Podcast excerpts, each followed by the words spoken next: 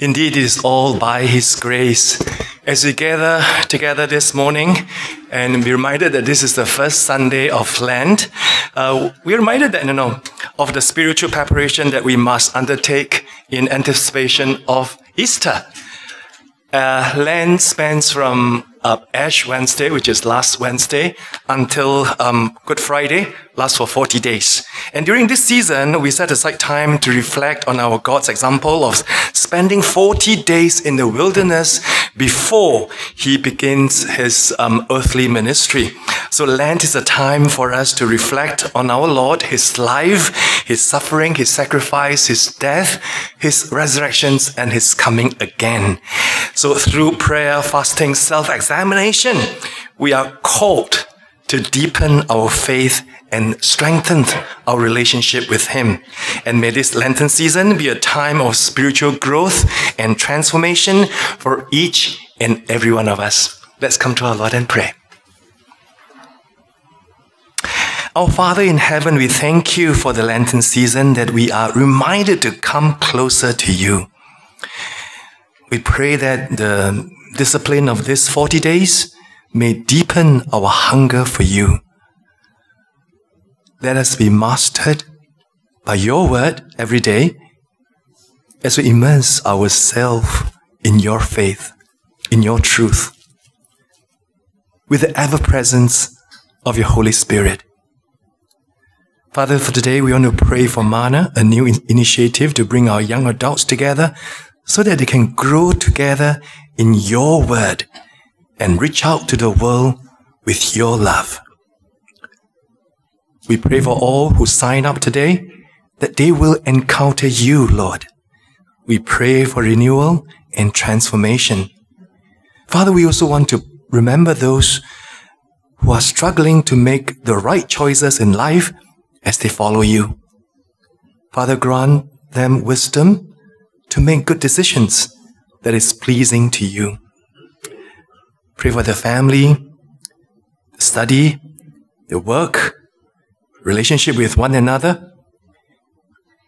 May your presence and leading be obvious and clear so that they will not fall into temptation, but lift up your name and glorify you. Father, bring them close to you each day, protect them and guide them.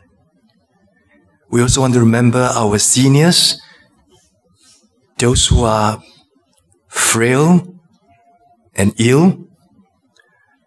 Father, strengthen their spirit as their body is deteriorating day by day. Help them to turn their eyes on you. And remember the psalmist sings, My flesh and my heart may fail, but God is the strength of my heart and my portion forever.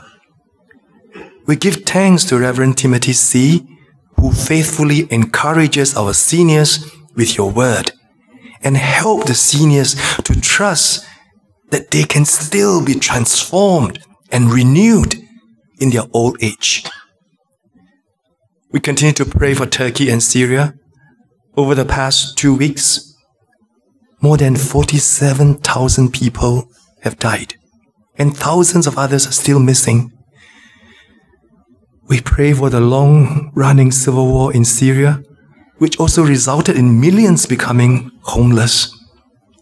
We pray that resources and aids will reach those who are in desperate need. Father, have mercy on these people.